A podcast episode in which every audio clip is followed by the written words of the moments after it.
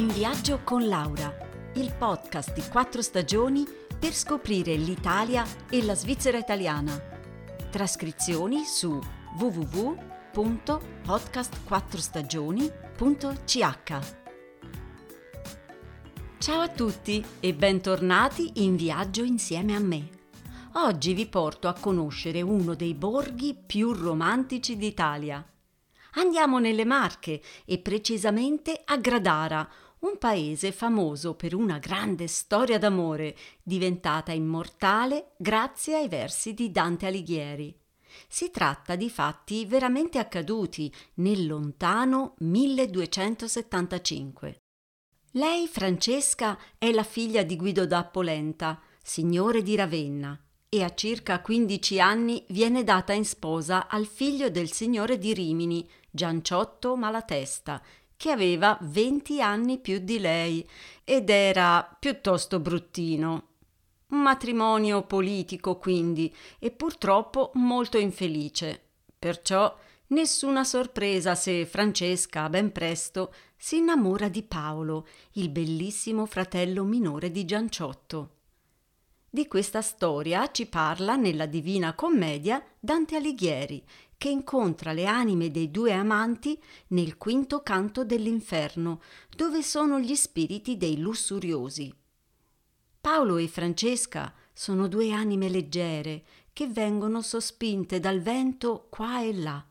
È Francesca a parlare al poeta e a raccontargli la sua storia. Siamo alla corte di Rimini, in un mondo fatto di cultura, bellezza e arte. Lei e Paolo, appunto, si innamorano e questa passione li porterà alla morte. Infatti un giorno Gianciotto, il marito tradito, scopre i due amanti addormentati in una stanza del castello e li uccide.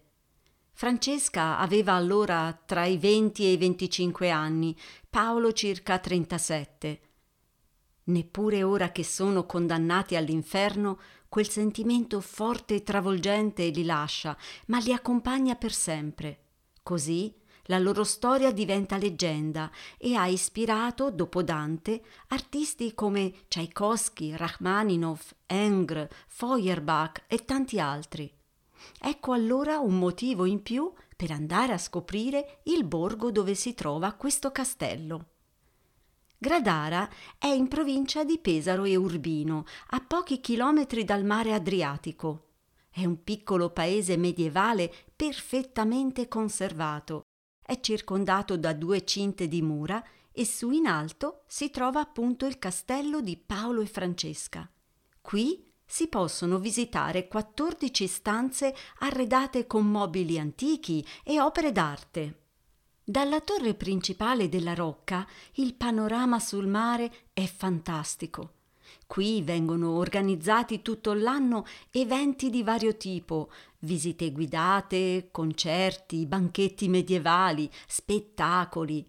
E tra le vie del villaggio si può ritrovare l'atmosfera magica e romantica del passato ma attenzione, ci sono tanti turisti, perciò vi consiglio di andarci fuori stagione. Allora, vi ho incuriosito? Lo spero davvero. E fatemi sapere se conoscete altri posti romantici in giro per l'Italia. Un saluto da Laura e a presto!